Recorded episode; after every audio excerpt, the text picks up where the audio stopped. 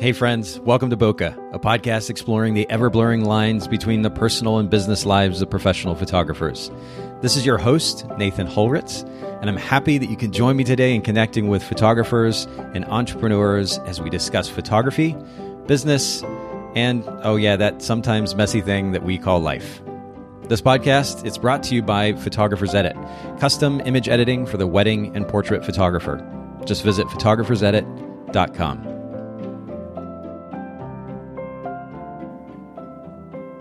All right, Bokeh Podcast listeners, we're back for yet another episode, and I'm here today with a very new friend of mine, actually, Stacey. And Stacey, your last name is pronounced Krolow, is that correct?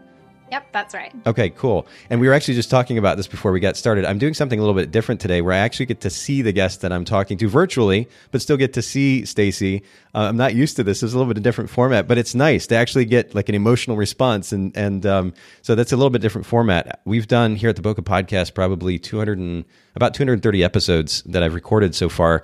And 98, 99% of them have been virtual over a piece of software like Zoom or Skype or otherwise um, Stacey was like, "Hey, I I love to be able to see like to engage in a way where you can see the other person's response," and I think it was a good call. So we're making it work.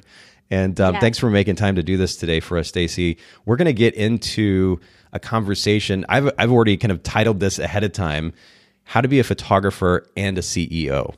And oh. I, am going a particular direction with this, which you at least have an idea of. But um, we're going to get into what that means and how to potentially effectively, more effectively do that here in just a little bit. We normally start off the podcast with something that we call a technique for time. Very simply, this is some type of tip or trick or workflow technique that you've implemented in your workflow day to day, week to week that helps you create a little bit more time and space for yourself as a business owner. Um, first of all, thanks for having me. And this is already really fun. Good, good. Well, I'm excited. This, and it really, there's, awesome. there is something different. I know everybody's listening and they're like, what are they talking about? To actually get to see your face and response to what I'm saying, whether it's you're making a weird face at me or you're laughing or smiling at me, it's, this is good. It's a whole different experience. Oh, you know, I'm also a boudoir photographer, so I'm really trying to not make some like nudie jokes. hey, we can go there if need be. That's yeah, totally fine. Like five minutes in, let's do it. But to answer your question, I think the thing that really helped me the most to find more time is to set an end date or an end time yes. for my day. Yeah. Really helps. So, what does that look like for you? Because I know that um, there have been a, at least one or two instances where I've had a guest in the podcast and they've talked about this idea of structure and how that kind of encourages you to, I mean, certainly just the simple notion of creating an end time meaning I can only work until this time. It, it, forces you to work maybe a little bit faster than you normally would, would when you feel like you can work until you know two two in the morning. Is that how you've seen the benefit on your end? What does that look like? Oh, totally. I mean, if you gave yourself a week to do a project, that's how long that project will take you. Mm. If you gave yourself two days, yeah. well, it'll take you two days. Yeah, definitely. And there's something invigorating too about having a deadline. I I enjoy it anyway, and I think part of the reason that I even sometimes will procrastinate don't tell anybody that I procrastinate, yeah, but yeah. sometimes no, I will. Nobody's listening. No but something about about having a bit of a challenge where, hey, instead of taking two or three days to get something done, I have to get it done in three hours. It's it's kind of invigorating, and it mm. causes my brain to work in a little bit different way. Maybe in some ways a little bit more clearly than I would have if I was just dragging it out. Twenty minutes here, thirty minutes there. I'll do this later tonight. I'm going to go, you know, do this right. thing now it, it, challenges you in a different way and it causes your it forces your brain almost in a way to to work differently. Have you found that too? Yeah, it's abs- just what you said. Um, it just helps you stay focused. Hmm. I like that. And, work, work, with intention. Ooh, right? I like that too. Okay, so and, and attention and and um, well, even just this idea of intention is something that's become a point of conversation in the in the mm-hmm. industry more as of late. It's easy to throw that word out there, but I, I, like the practicality, the tangibility of that idea when it comes to setting some structure. So, for you in a work day, does that mean like five o'clock? Is there a particular time that's cut off, and do you literally just set all work aside after that? Yeah, it's five o'clock for me. It has been for a little while. Um, I save at five o'clock, but in my mind, I'm like, ooh, five thirty. Okay, you still stretch it too. oh yeah, just a little bit. I'm like, I'll just answer a few more emails, but generally, I say five. Even thinking because um, when you're an entrepreneur too like you could just work 24 7 right. Right? But 100%. even setting your like this is when i start this is when i stop and then i leave time for free time. Good for you. And yeah. and as simplistic as that idea is, if we don't, if we aren't again intentional about that idea of setting aside time to actually just be, to spend time with important people in our lives, to watch Netflix or go see a movie or travel or whatever it might be, then it's it is easy to get lost in our business in a way that like we we don't actually have that free time in that space. Yeah, and having that space, okay, this could be just its own whole topic. Having that space, even just to look out the window, just to stare at the wall, mm, even to mm-hmm. like think about nothing, like just yeah. let everything go, let your mind relax, it to be open. And the thing that maybe you've been thinking about how you're going to fix it or what am I going to do about this, like those are going to be the times where something innovative or new, or like a new idea pops in. Yeah, yeah. And if you don't give yourself that space, you're just going to keep struggling with those issues. Mm, that's good. That's really good, actually. I think that's actually we talk about meditation a good bit on the podcast as of late, and you know it, that can look different for different people. But a lot about a lot of meditation is just simply giving yourself your mind space, in some ways to clear itself. I, for me, one of the benefits that I've seen is just sitting eyes closed in the quiet. It allows my mind to do I, I think something similar to what it does during the REM stage of sleep at night, where it's organizing and kind of putting things in place internally, mentally, so that mm-hmm. I can mm-hmm. actually pull those more effectively later on. So what I've found is, especially if I don't meditate consistently, I sit down, I close my eyes, and my mind's like, "Oh my goodness, I finally have a chance to put to like to organize everything that's been going through this crazy guy's head all day long." that yeah. that kind of space is really important. So whether it's meditation or just like you said, staring out the window, it is yeah. really really important for mental Amazing. health, for physiological health. Yeah. Well, this is good. I like how we're starting this conversation off. Um, so, really, on that note, talk to us a little bit about the idea of being centered, more present. Um, is there hmm. something that you do intentionally for that as well? A couple things. Like one actually is meditation, but another is having a really gangster morning routine. Yeah. Yeah, I know you love it already. Hundred percent. Um, it's amazing. Have you ever read the book, or you probably heard of The Miracle Morning? I have, yeah. Mm-hmm. Yes, right. I know, such a classic already. Um, so I, I followed that and I've been doing it for a little while. Okay. And I used to be such a night owl. And I would really get to the heavy part of my work after everyone else had gone to bed. Yeah. Because I wasn't starting off my day with intention. I was just mm. kind of going along mm-hmm. with what other people needed from me and completely unstructured. I would just be responding and reacting. Yes. Yeah. That is right? that that word reacting or reaction, reactive is also something we talk about a lot here because it is easy to be in that state if you're not and I we're going to keep bringing this word up but intentional uh, as mm-hmm. cliche as it might sound if if you don't decide ahead of time this is how I'm going to do things then it is very easy to to just remain in that reactive state you're just not going to be as efficient you just won't have the free time in the end. You just won't. Yeah. I feel like you could ask me a question, I'll start, and you could finish it for me. So I feel like we're really on the same I, page. I think we are. We'll make sure, too, to link to the Miracle Morning in the show notes. By the way, for those of you listening in, Bokeh, B-O-K-E-H, podcast.com is where not only you'll be able to listen to this episode and also link to various podcast players, but you can also see show notes associated with each of the episodes. And uh, Haley goes to the extent of putting together actually quite detailed show notes, resources, um, the ideas that, that we discussed during the episode. She'll put those in the show notes. So it's a really great point of reference for those of you listening. Make sure that you check it out. Bokeh, B-O-K-E-H, podcast.com. And, you know, it's, it's interesting. You started to get into something there, which was that you used to be a night owl. Mm-hmm. Has and I mean, has that changed at this point? Are you suggesting that now you get up early in the morning and get the day started off with a bang? What does that look like? Um, I used to think that being a morning person was actually impossible for me. Hmm that people would tell me about the morning routine or not not even just the miracle morning but um, just how nice it was to get up and how much they would get more yeah. done in the day. Yeah. And i just thought like that's that's just not how i'm wired. Like i feel more creative in the evening. And to be honest that's still the case. I still feel more creative in the evening but i get more work done in the morning why do you? So this is an interesting point of conversation, particularly because I literally had almost the same conversation with um, Juliana or Juliana from Juliana J Photography uh, just mm. this past week, also for the epi- for the podcast. So her episode probably already came out by now, but uh, that that idea that you just say I am a night owl or I am a morning right. person and leave it at that versus looking at how maybe making a very proactive change in your life for the mm-hmm. betterment of your personal life, for the betterment of your business, and in your case, to be able to accomplish more. Um, I, I, love the openness to that. It, it's so easy to say, I am, again, fill in the blank, rather than right. looking at the root reasons why you, quote, are that way. and uh, just make some changes. So, what did that look like for you? You say that you tend to still be more creative in the evening, but you made a mm-hmm. change for the sake of getting things done or more done in the morning. How did you go about that change? Um, it was just trying it, and it was sticking to it. Like really trying to make it a habit to get up early. Okay. Earlier, anyway. I'm I'm still not a five a.m.er. Sorry, Hal. yeah, I don't. I, yeah, there for me, there's a balance too. Like six actually is where my body has kind of started kind of automatically waking itself up as of late, and, and I like that. I think that's a nice balance because it's, and it works because it's about the time that I have to take my kids to school as well, uh, or get up to take my kids to school. Five o'clock, or you know, I know some people get up like as early as four o'clock. I'm oh, like, oh, I need a little no. bit, a little bit more of that sleep. and I want to stay up past dinner. yeah, hundred well. percent. Yeah, no, I get yeah. that too. There is there yeah. is like a, a, sense of FOMO when like you're going to bed at nine or sometimes even ten o'clock, and you know everybody else is up partying and you got to go to bed because you're going to get up at five o'clock. Yeah, I totally I get it. That photographer's joke about being such partiers and really like we're generally such workaholics. Our partying is having an editing beer, guys. Yeah, like, yeah, pretty much. You know, until the workshops and the conferences.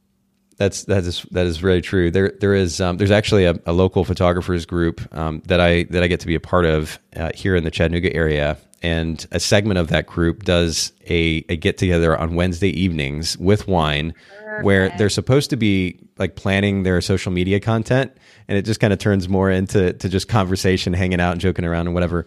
Um, I think it's a brilliant idea. That, oh, that's, that's maybe the photographer's version of a party, but yes, exactly. Talk to us a little bit about uh, an impactful book. What's one of the most impactful books that you've read or listened to, whether it's been recently or in years past? I love that you said listen to as well, because I do listen to a lot of audiobooks and podcasts. Okay, yeah. cool. Yeah, they're pretty good. But I would have to say recently, um, I guess this was maybe about three years ago now, I read Jen Sincero's You Are a Badass. Mm, okay. Yeah. And that, I, not to sound dramatic, but it really did change my life. Um, it really helped me be more self aware about my self doubt and myself and kind of giving you the tools and like the, the okay that you really can be the person you want to be and live the life that you want and that you you can have that and like you do deserve that in your life to feel like that okay so i i love psychology so i'd love to kind of understand unpack this just a little bit and you're actually one of a few at this point on the podcast that's brought up that book and it's an interesting mm. i mean we see in our culture just as a whole these days quite a bit even in social media comments about self doubt and overcoming self doubt. Mm-hmm. What did that look like specifically for you? What was it that you were doubting about yourself, and how were you able to overcome that? Wow, that that is actually a really heavy question for me because I I come from a background where I was in a long term abusive relationship. Mm. And I haven't really talked openly about it um, or publicly, but here you, here you go, guys. This is all for you. Wow. Um, I didn't feel a lot of self confidence in myself or that I was a very, I didn't think I was a confident person mm.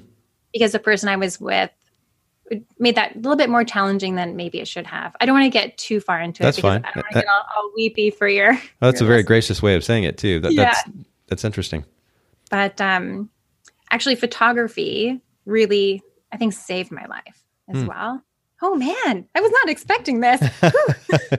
it, it, saved your life in the sense that it gave you an outlet to kind of move away from that abusive environment, or what? What is? Yes. okay. Yeah. So it was a it was an emotionally and very verbally abusive relationship, mm. and being a photographer and becoming a part of that community where people are like, hey, like you're a great human being, like you are fun, like you do beautiful work, yeah. or that like positive affirmation. You're like, wow. Yeah.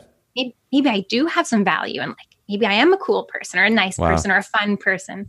And then you create these friendships where it's all about supporting each other and like pushing each other up. And mm. it just changes everything. Wow. And then do you think that that book was kind of an affirmation of what you were experiencing within the industry? Absolutely. Okay. And, and um, being able to put it into words where I could actually think about it instead of feeling it, but not really, not really consciously aware of what was happening until uh, I read ah. that book.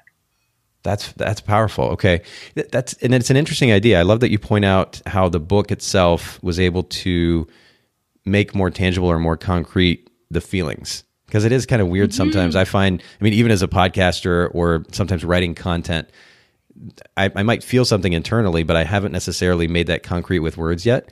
And then you start yes. to try to put t- words together to communicate this concept succinctly and it's it's a jumbled mess, and you you rewrite it and write it again, and you know, talking, of course, it can just come out, and you, you I have a really bad tendency of just rambling while I'm kind of working it out in my mind.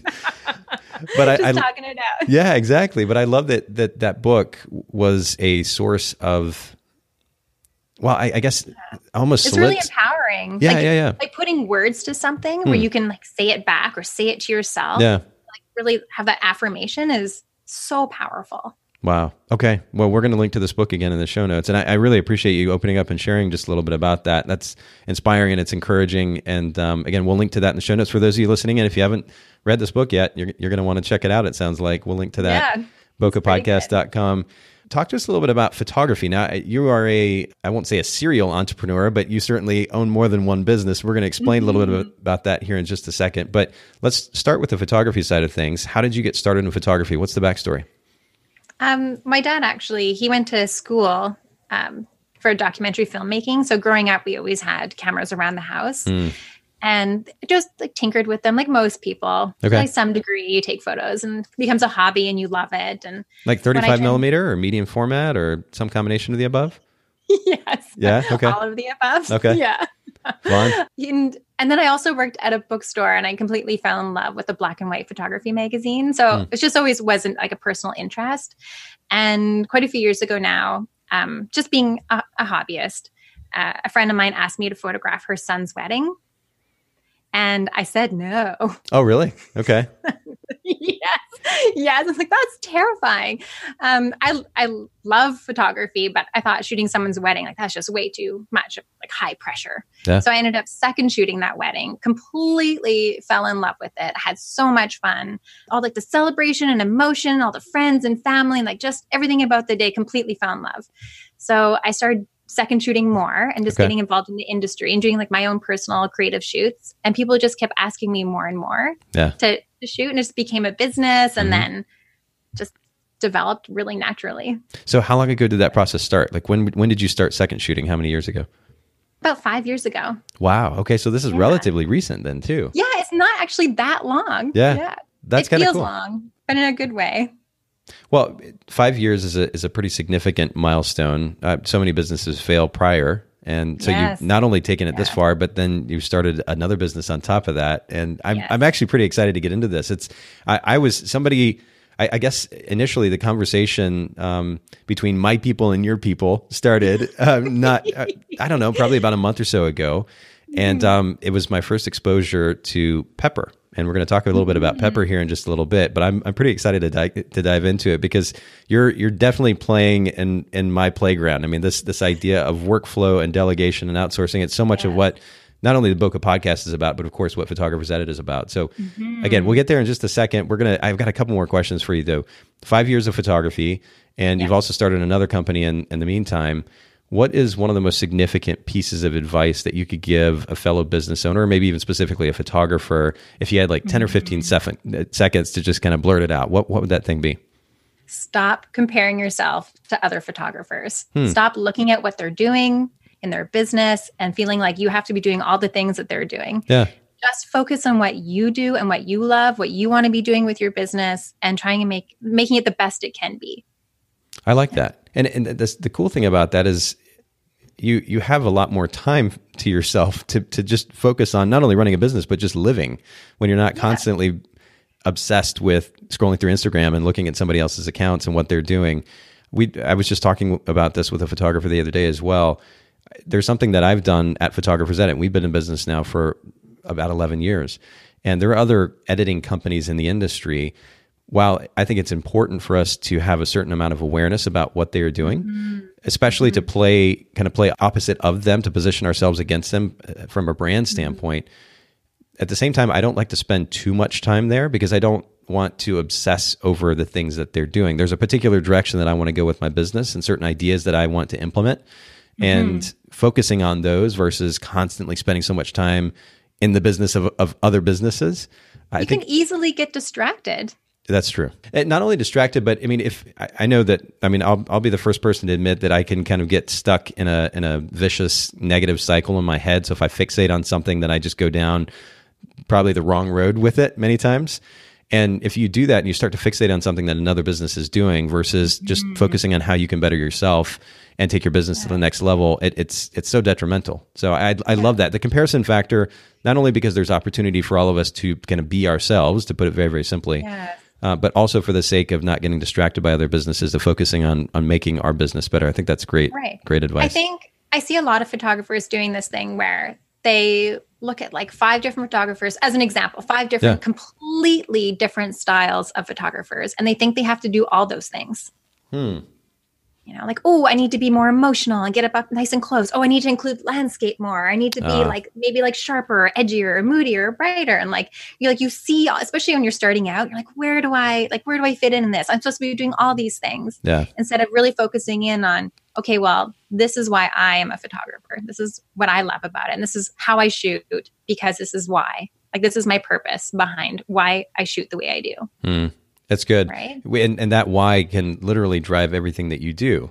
And instead Absolutely. of instead of filtering everything through the like you said the 5 or 10 or 15 or 20 other right. photographers in your market, you you're very clear about what you want and everything yeah. just kind of filters through that and makes life yes. in business so much easier that way. So much easier. And you yeah. know the, the point that you made too about focusing on one particular um, well, just having one particular focus in your photography business and letting mm-hmm. that, uh, helping, allowing that, I guess, ultimately to help you stand out against your potential yeah. competition is really good too. We talk about brand position on the podcast a lot. And really, at the very root level, that's what that is. This is the thing that I focus on. And this mm-hmm. is what enables me to set myself apart from the other so-called competition in my market and that focus makes marketing so much easier too because now you're not having to communicate 60 different messages to your potential clients you're yes. focusing on one thing so that's good and for you as a person you're gonna it's gonna be so much more sustainable. Oh yeah. you're not gonna be exhausted or have so much anxiety because you're staying true to yourself. That's good too. That's that's yeah, really really like, so Who true. am i? Yeah we're we're in a i mean we're in a first world culture where there's in, in, some ways, fortunately, room to be thinking about those things. But I think mm-hmm. we've kind of taken it to the extreme where we spend so much time obsessing over those things that we don't just get things done. Yes. And oh, totally. I, I think it's good to to pick something and run with it, and that's that's really great advice. Talk to us about your gear bag. Like, what's I mean, especially having grown up with a lot of cameras around the house. Do you have a particular camera that's a favorite of yours now that you like to pull out and use? Um, you know what? It's so funny. I am super simple. I have really a light bag because I like to move quickly and I like to be a little ninja photographer. Yeah, yeah. Um, I just I have two Nikon D750s. I have um, all my lenses for my Nikon Nikons are Sigma Art. So I have a 35 millimeter 1.4 and an 85 millimeter nice. 1.4. And those like hardly ever leave my camera. I, I hardly ever switch in and out. Okay. And then I also have a 24 millimeter, which is pretty fun too. I use it maybe 20%. And the rest of the time it's my 85, 35. Um, so that's what I use professionally. But for fun, I have my Fujifilm um, X-T2. Really? Okay. It's so fun. Now, it's I'm, so fun. I'm curious, why is there a reason you're not shooting with that all the time, professionally and personally? I just I know my Nikon inside and out. I don't okay. have to look at it. I yep. go completely by feel. Get it. Right? But my Fuji, I just love how small it is mm-hmm. and light yes. and it fits in my bag and it looks cool for wandering around. it does look right? cool. Instead of like my big like DSLR, I'm like, don't mind if I'm pointing this giant cannon at you. Um, but what, the Fuji is so sleek. Yeah. What Nikon did you say that you're shooting with? Uh, the D750. 750. Okay. I shot Nikon um, when I was a wedding photographer as well, and I was just talking with somebody about this yesterday. There is the the mes- muscle memory from shooting for over mm-hmm. a decade, really, with Nikon cameras. I could still pick up a camera now and, and go to town at a wedding because it's just there. And the last time I shot weddings full time was back in what was it, 2011 or 2012? It's been a while. But mm. the ergos on Nikon cameras, I, I own a Canon. In fact, that's the only D, uh, DSLR that I own currently is a Canon camera. Um, I, I, bought it for a specific reason for video content. But mm-hmm. Nikon's, if, if I were to pick one up right now, I could shoot with it immediately within yeah. three minutes because the oh, ergos, the layout of the buttons and the dials, it just makes sense. It's it's very very mm-hmm. intuitive, very easy to use. I love that. But I will say the X-T2, I had a chance to play with one. Um, I guess it was last year, and I was so impressed by it. It's so much fun. So it, impressed. It makes you want to shoot. Just the way the dials are yep. and yeah, it's, it's, it's simple. Cool. Yeah, kind of old yeah. school retro design. And yeah. probably most of our mm-hmm. listeners, many of our listeners know what it looks like, but kind of this retro design with the dials and and so in some ways very simple to interact mm-hmm. with. But then the mm-hmm. form factor, you mentioned it's small. It, it is relatively lightweight, but it has enough weight about it that it feels good too. And like it, you're not going to shake while you're trying to get a picture that's, you know, maybe a slower shutter speed. I love it. I think it's great. It, it's so good for street photography or just hanging out with friends and like whipping that out. No one's like, whoa. yeah, 100%. Do you use a, let's see, with those, it's interchangeable lenses, right? So what, what lenses do you mm-hmm. like to use with the X-T2? I have the um, Fujifilm lens, the equivalent of a 35, which, what is that, 23 or something? Okay. Because the crop sensor. Uh-huh. And then I also have the equivalent of a 50 mil. I, am going to butcher the pronunciation. Zangi. Okay. Uh, the Speedmaster, is 0.95. Whoa. It's beautiful. Oh my. Yeah, it's so much fun. It's a manual focus only okay. lens as well, yeah. which is really fun when you're mm-hmm. trying to shoot out of focus on purpose. Oh, okay. Yeah. Very good. Yeah, good. I have a I have a manual focus story though. Actually, there was maybe I've told this on the podcast before, but I was shooting.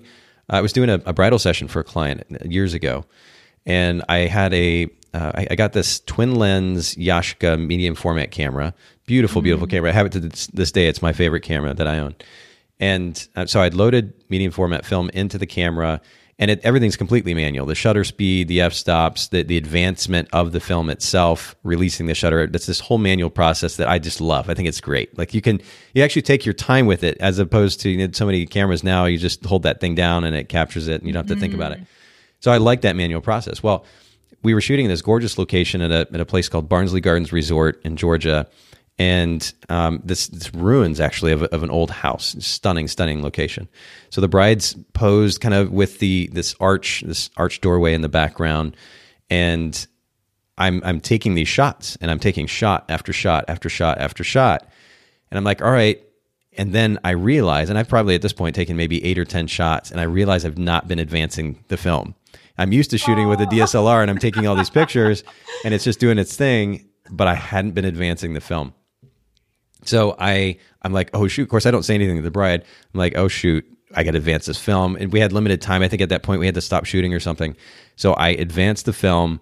I take the shot, and she ended up ordering a 40 by 40 uh, print on this uh, textured art paper, which Amazing. she then ordered a foot, literally foot wide frame. It was actually two frames put together to to go around the thing, and it was sitting on an, on an easel at the entrance of an art museum where they had one of their receptions.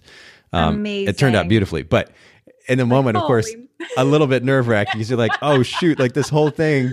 I just took yeah. all these shots and I didn't get any of them. I need to get, you know, I have to get the last one kind of thing. But do you uh, find that? I find that with a lot of like portrait shooting, it's the last one that's the magic. I I've, I kind of feel lucky in a sense. I mean, the shot was there, but yeah, I, I know what you mean. Like it, you you are working through this whole thing, and then yes. boom, you, yes. you nail it at the end. Yeah, yeah, I totally get it. Oh, that's so good. Well, I we're, we're going to kind of move from photography. Actually, we're not even going to altogether move from photography because this is so related. But you've had the opportunity as a photographer because of your personal experience to start a company called Pepper. And, mm-hmm. um, and and actually, for those of you listening, and of course, we're going to link to this in the show notes. The website is meetpepper.ca, and uh, Instagram, by the way, is meet.pepper uh, on Instagram. We'll also link to that mm-hmm. in the show notes. I love the, the tagline or, or, an element actually of text from the homepage. It says, We let you be the photographer and leave the BS and, and parentheses business stuff to us. Brilliant, yeah. brilliant job with, with the, uh, the marketing there. But just, will you give just kind of a brief intro behind, uh, or maybe just a summation, the, the 30 second elevator pitch of what Pepper is? Oh, I'm the worst at those. so Pepper is we're virtual assistants to photographers and other creative entrepreneurs. Mm. And basically we run your workflow for you. So you get to be the photographer, be the creative, and we'll help run your business and your client care. So things like your contracts and your invoicing, um, emails are huge. That's like one of the number one things people ask for help with is responding to inquiries, sending out pricing information. Also, we help with um, public relations, getting your name out there, submitting to really? blogs, okay. blog features, yeah, um, entering contests. Even a few of our creatives, they're wanting us, and we are on their behalf, um, reaching out to galleries. So if you're a fine art photographer or a painter, we can do that for you because wow. a lot of our creatives also i'd say most of them the ones that we work with yeah. um, even just knowing so many people in the industry a lot of us have some kind of anxiety and it's hard to sell yourself yeah but if you have someone on your team, so Pepper, um, your assistant would be on your team. That's really cool. I like it, it's like you have an advocate for you, somebody that's got your yes. back, your back. Yeah, absolutely. Yeah, yeah that's kind of brilliant. You. So, as, as I alluded to earlier, I mean, this idea of of delegating, uh, really, I, I, love it. The BS, the business stuff, mm-hmm, um, yeah. or the BW, the busy work. You know, this the stuff that takes up so much of our time that doesn't yeah. necessarily require our hand in it that can be delegated to somebody else that that is such a powerful concept and it's certainly relevant to photographers edit we talk about the idea of the principles so much here on the podcast um, but i love the psychology again as i as i said earlier and i want to kind of mm-hmm. dig into this because you know there is for example myself selling photographers edit i can go into a group of photographers and say hey you need to outsource your editing and leave it at that. Mm-hmm. They're going to be like, eh, okay, some might buy in, some might not, some might not like how my hair looks, or they didn't like my T-shirt that day, or you know, whatever. Like, there's there's no re yeah. they don't have a concrete philosophical reason, something that that goes so deep that it makes them feel something that then causes them to act on that recommendation. And yes. so I like to get into the psychology, kind of the philosophy that drives mm-hmm. why we do what we do. So let's talk about that a little bit. I mean, it, the impetus behind starting Pepper yourself was that you were overwhelmed with this type yes. of work. What what would you say before you started Pepper and before you started be- delegating work like this? What were the some of the limiting beliefs or assumptions that you had that caused you to kind of do it all yourself? Mm, I love that question. I feel like there's so many layers to that. I think like the obvious one that we talk about on our website too is that there's this notion that and also like being an entrepreneur is like this trendy thing. And there's this notion that hustling 24/7 and being on the grind is kind of like this trendy cool thing yeah. to do. Yeah. Right? Right. Yeah, like on the grind, hustle hustle hustle. I'm like that's awesome, but also have like you you're, you are going to burn out. Like that is not sustainable. Hmm. And it's I don't know why it is so trendy right now, but I, th- I think partially also it's because we love what we do. And it's like this cool thing to be able to say, I'm this creative entrepreneur or I'm a photographer. And the show that you're busy. And you think, if I show that I'm really, really busy, if I am really, really busy, then that must mean I'm successful. And then you start, you really need to question though, like, well, what is success? You know, what is what is success to you? What does mm. that look like versus what is success that other people tell you that it should be or what it should look like? I think we think success looks like hustling 24 7 and mm. being on the grind. Okay. So, this idea of, I mean, I honestly, I'm so tired of it at this point. Well, number one, the hashtag hustle. Um, you know, I, know. I, I, think it, I think it has died down at least a little bit. I haven't, I haven't been seeing it quite as much as of late. Uh, mm-hmm. and, and I think there's some realization in our industry. In fact, it's it's pretty fascinating to see. I, I attended a conference this past year, and I think it was the, the end of October, first part of November, thereabouts. And the, the amount of conversation from people on stage or that were teaching about something other than photography and business and, and about how to kind of get your life back and to organize yes, and think about your finances. Balance, yeah. This kind of thing has become way more commonplace and I love that. That yeah, it's finally yeah. it's finally kicking in. But um, it's easy to also to talk about hustling or you know something that you, you get from photographers a lot is that they're quote busy and they'll just say that hey how are things going i've been really busy and I actually asked somebody the other day, I was like, what, so what does busy mean? Like, explain that, break that down, because it's so easy mm-hmm. to say, I'm busy. But number one, are you busy? And, and, this is, I love the fact that you pointed out again, this, the significance of understanding what you're actually reaching for, letting yeah. that drive what you do versus just being busy right. for the sake of being busy. So yeah. is that busyness made up of things that are actually going to move your business forward? Or are you just kind of busy for the sake of appearing successful, as you were saying as well? Yes. Um, yeah. That I think it's important for us to take a step back and, and examine that a bit. Yeah. I, I think the other thing too, I was just thinking as you were saying that, is I think people are also afraid to say like where they're at in their business. Mm. And they maybe they feel like I have to do all the things in my business because if I outsource it, someone else is going to see how maybe successful or not successful I am.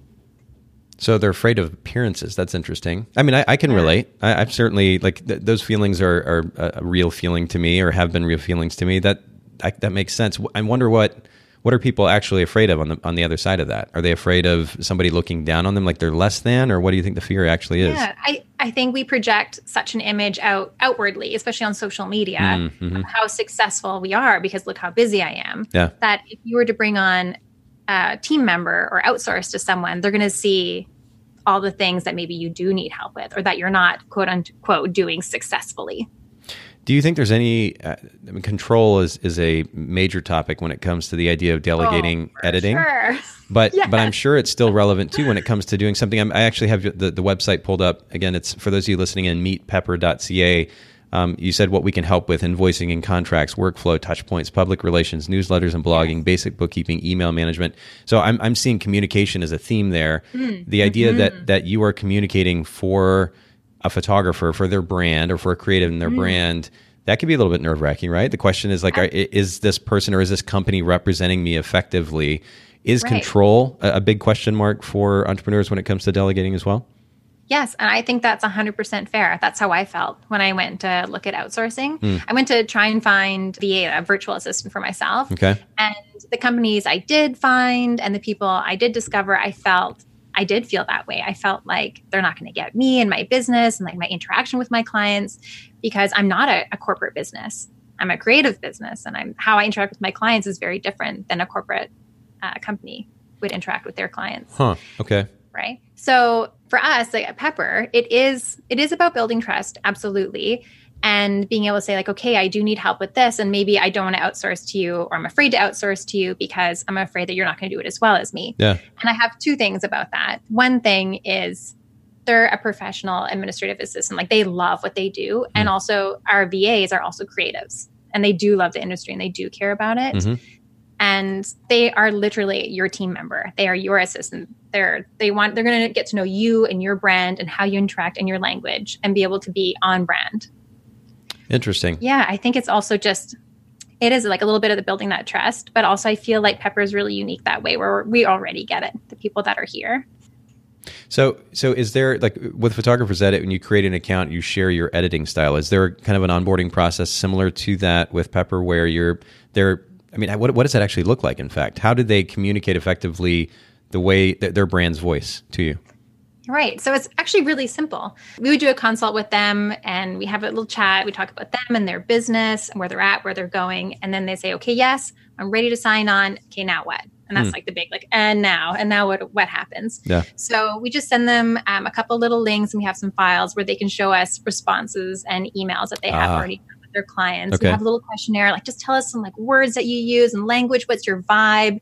And then we do the research on your brand and your hmm. like even on your social media and your website, like okay. the language you there and the vibe you put out there. And there's a lot of this, like even this one conversation, you could probably describe me like who I am sure. in a few words to get to know who I am, right? Yeah, absolutely. Ex- um, express who I am to someone else. Absolutely. And just this, like we're real people, really personable. That's yeah. great. So the in addition to I guess that that onboarding process where they're sending information, they're sharing information, they're maybe um, obviously sharing their social media so you have an idea of, of their voice. There is mm. actual conversation like this too. So you're setting up a video conference call where you're getting to talk with your VA. Okay. Yeah, That's multiple re- of these, and we do them monthly as well. And if you want to do them weekly, you can, or if you want to call in, your assistant would be available Monday through Friday nine till five. So um, actually, we we just changed it to nine till five Pacific time, and then we have a, a nine to five Eastern time as well. Really interesting. Okay, like depending on where you're located. Yeah, absolutely. Okay, so but I want to go back to the, the philosophy that's driving this too. So you talked about mm. control. There, you said there were a couple of solutions mm. to control. So one would be this onboarding process. Absolutely. Okay. Yeah. Um, and I, I think also realizing, I think I touched on it briefly there too, that your assistant is a professional, like you are a professional photographer. Yeah, yeah. So understanding that your assistant has your perspective and ultimately then your best interest at heart because they can relate to what you're going right. through. So um, back to emails because we had a few people that were. It's totally natural too. Absolutely, they're nervous to give up their emails. And here's the thing: like if you're so busy and you're not responding to your emails on time, mm. Like what's worse? Yeah, it's a great question. Right. And and that really brings up an interesting point when it comes to the idea of delegation. There there is the reality simply is that there is at least a little bit of a trade-off. Even if it's 3% or 5%, nobody's going to mirror you exactly. The question is, like you said, what's worse? That you don't have a life as a business owner or that somebody didn't use the exact word in a, you know, five paragraph email. Um, right. What's worse, that that you didn't get back to that person as you were pointing out, Stacey, quick enough, or that they missed, you know, I, they didn't put the emoji in that you normally would have, or, or whatever right. it might be. Like your assistant's going to give this amazing client experience. It may not be exactly how you would do it, but mm. it hmm. definitely will be on brand. Mm. And it's going to be a million times better. If it's even like 80% of how you would do it, yeah. like 80% is high. Yeah. You're 80% of how you would do it. And it gets done on time and quickly and this amazing standard all across the board for all of your creatives versus you doing it and maybe this has happened getting a bad review because you didn't respond to an email on time. Yeah. Because maybe you're hard to get a hold of because you're very, very busy. Right. Right. Yeah. And I think that's there is a there's immediate sense that photographers have of control. They they have a desire for control there is an assumption that that nobody can possibly do it as good as they could, which also mm-hmm. connotates this idea that there is only one way to do things. And that is a loaded topic in and of itself. But the reality is, at the end of the day, if we're creating businesses for ourselves that in, that, or if we want to create a business for ourselves that enables us to have freedom, flexibility, which is so much about why we started businesses in the first place. I think we want to be our own boss, do our own thing, um, yes. make our own rules, if you will. Then then there has to be a little bit of giving up bit. of that control and it's and as soon as it happens i promise it feels so good yeah. it feels so good you will never ask for that back 100% okay so this is interesting the idea of control so we're going to kind of work backwards here because I, I, wanted you to kind of talk to the philosophy or maybe some of the mm. the ideas that get in the way of photographers being able to delegate um, we're going to work backwards. You talked about control and the solutions for that control. Number one is, in, in the case of Pepper specifically, is that you have VAs who are actually creatives who understand the perspective of a creative and can mm-hmm. empathize mm-hmm. with them or going to act accordingly. Um, and then there is a there is a process of learning how to give a, give up control, understanding the significant benefit on the other side of that. I think that's really important. Um, I'm going to go back though, like I said, to some of the points that we made earlier. Being afraid of showing who you are by kind of opening the, the, the kimono, if you will, kind of mm-hmm. saying what's actually or showing what's actually going on behind your business. How do you overcome that fear or that apprehension? Oh, that's that's a great question. Um, because we have had creatives that have come to us and they they almost have had no choice. Like they've almost hit rock bottom, mm. and they waited until that because they were afraid because they really? could see them they could see themselves struggling okay. with their business. Okay. Amazing, crazy talented photographers. Right. Struggling so hard with their business because they are so amazing what they do. They're very, very busy. And that they were afraid to show how they have been, yeah, maybe not responding to emails on time, or like a month may have gone by and they didn't respond to this one thing. And wow. they had so much anxiety built up over it that it, it stopped them from even continuing on, that they just went in complete like shutdown mode. Yeah. Like they were just like they just didn't know what to do. They were sure. completely frozen. Sure. Um, so I think even realizing you you don't want to get to that place and thinking like my a business is like this evolving, growing thing, and to not be afraid to show like have someone come in that's going to be your team member and think they're going to judge you because he like here like with us there is no judgment. Like we are here for you. Like this is this is why pepper exists in the first place. Yeah. pepper is here for photographers for yeah. creative entrepreneurs. Like we want you to succeed. We want to be on your team. We want to support you. We want you to have a sustainable business. Hmm. like this is, this is why we're here. There's zero judgment yeah you know it's funny the number of times that i've heard from photographers their concern about sending their unprocessed work to photographers edit um, they're like, don't judge me. They really don't want that judgment, right? And there's this kind of projection yeah. or assumption that that somebody else is. I, they make it personal when really it's not personal, right? As you said, we're yeah. here to do a job. This is this is the service that we offer, and we want to help. And um, you, you, certainly don't need to worry about judgment in that regard. But no. at the end of the day, you, you have to make the move. You have to be willing to set aside your assumptions, your projections, your insecurities your in order to, to take that step and yeah. I, I, think that this conversation is good. We can encourage those listening to do that thing. And then let's get back to the original point, which is the tendency to quote be busy for the sake of mm-hmm. looking successful. What mm-hmm. is? I mean, this is really almost it is obvious, I think, in my mind, and probably for many of our listeners who listen in regularly, we talk about these principles. But what is the alternative, the healthier alternative to being busy all the time? The healthier alternative? Yeah. uh, maybe getting eight hours of sleep. Trust yes. me, guys, it feels really good. It, it so does. yeah. Having really great relationships mm. in your life, having great friendships, your family, like that's those things are really important to having a fulfilling life. Yeah. And if you're also if you are feeling healthy as a human being and with yourself, you're going to do so much better in your business because you're going to be able to show up fully. 100%. You know, it's funny, you, you, mentioned sleep, and of course, family and relationships, all these things seem cliche because we talk about them. I think the problem is that there are enough times where it's easy to talk about them, but we're not actually doing much about them to improve them. Yeah. And even just in the last week or so, I've made a pretty significant change or series of changes in the way that I'm managing my sleep. And it truly has translated, I mean, to your point just now, it truly has translated how I am personally um, where I'm in, just where I'm at in my head for the sake of my own personal mental health, emotional health, and ultimately physical health. But then also what I can bring to my businesses. It yes. is, it's almost night and day difference just because I'm taking care of that, that one thing. Okay, you have to tell me this thing, the sleep thing also. Um, I think just on top of that too, you do feel so much more confident in your decisions hmm. that you make. Like if you if you feel really strong and really healthy yeah. and like your mind is clear and yep. like even if you're like still stressed because you know sometimes there can be stress in your life but for good reasons like you're way more able to manage that it, right? it's true because I, when your mind is tired there's a tendency for it to to kind of fall apart number one in dealing with stress well, really just in dealing with stress. I'm personally so. Admittedly, my weakness uh, as a human being, well, one of them, one of the many, um, is sugar, and and more specifically, chewy fruit candy. But anyway. Oh, Oh, okay. You are wow. That is hundred percent my thing. Okay. Totally jelly bellies. Do you like jelly bellies? yeah. Right. Anything like chewy and sweet, and if yeah. it's artificial, I know it's bad for me. Oh yes. I You're like, give it to me. I don't care if I'm going to die 20 years early.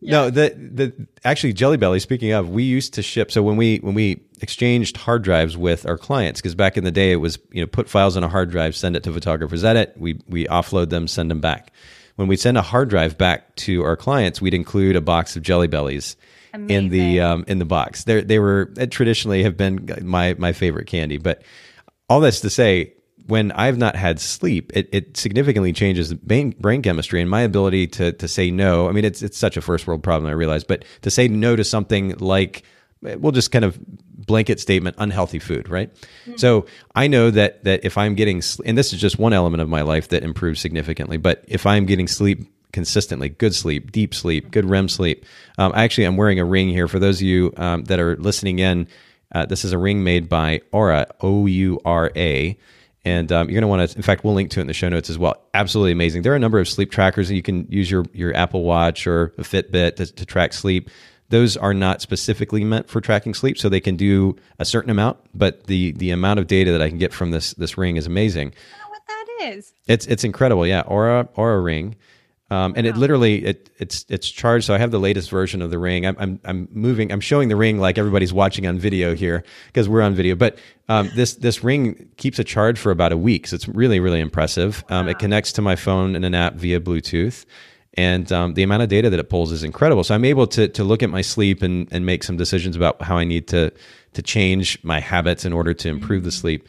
But I've just I've noticed that as I'm getting good sleep, and that includes the sleep cycles the way that it should, that that translates to more self control, particularly when it comes to food. But it also means clear head a sharper mind when it comes to both my personal life and my business life. I'm just that much better a person.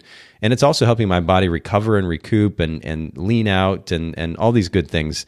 Um, just just sleep, and that's just one thing. You know, there's so many different elements that are of our life that we would have more time for if we were willing to give up a little bit of control and this obsession over being looking successful and looking like we've got it together. If we're willing to just give that up, the return on that investment on the other side is just it's really almost beyond words. We can say it and it sounds cliche and it sounds convenient, yeah.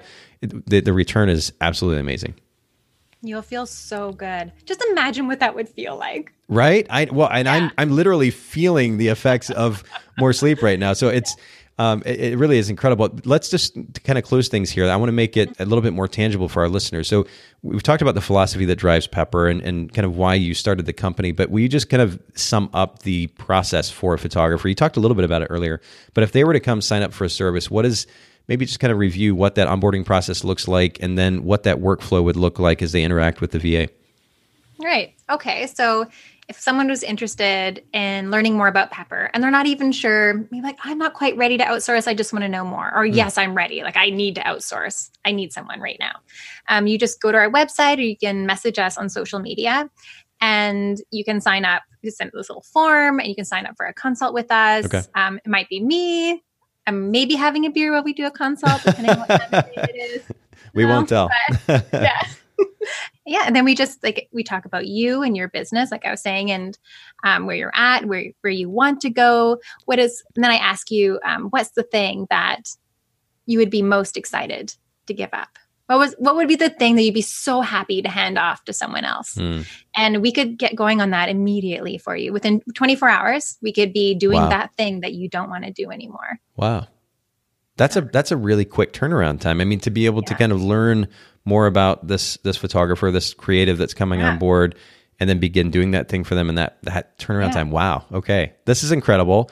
I, I love that we can share with our listeners not only again the philosophy that drives what you do as a photographer, as a business owner, that the, the, founder of Pepper, uh, but also to share this potential solution for our photographers. And of course, we'll make sure to link to uh, Pepper meet at meetpepper.ca in the show mm-hmm. notes for those listening in. We'll also link to the Instagram Stacey, thank you so much for making time to share with the Bokeh podcast today. I love this conversation. I think I'm going to have to start doing this video format a little bit more. I love being it's able so to. Great. It's so fun to actually see somebody smile as, as a as a welcome a welcome thing. But thank you so much for making time for Bokeh today. Uh, thanks for having me. I had so much fun, and it's an honor to be on your podcast. Thanks so much for listening to the Bokeh Podcast today. Will you let us know what you think by leaving a review of the podcast in iTunes or maybe in the Apple Podcast app? And I'd love to hear from you personally with your thoughts about the podcast, maybe suggestions about future topics and guests for the show. My direct email is nathan at photographersedit.com. The Bokeh Podcast is brought to you by Photographers Edit, custom image editing for the wedding and portrait photographer. Just visit photographersedit.com dot com.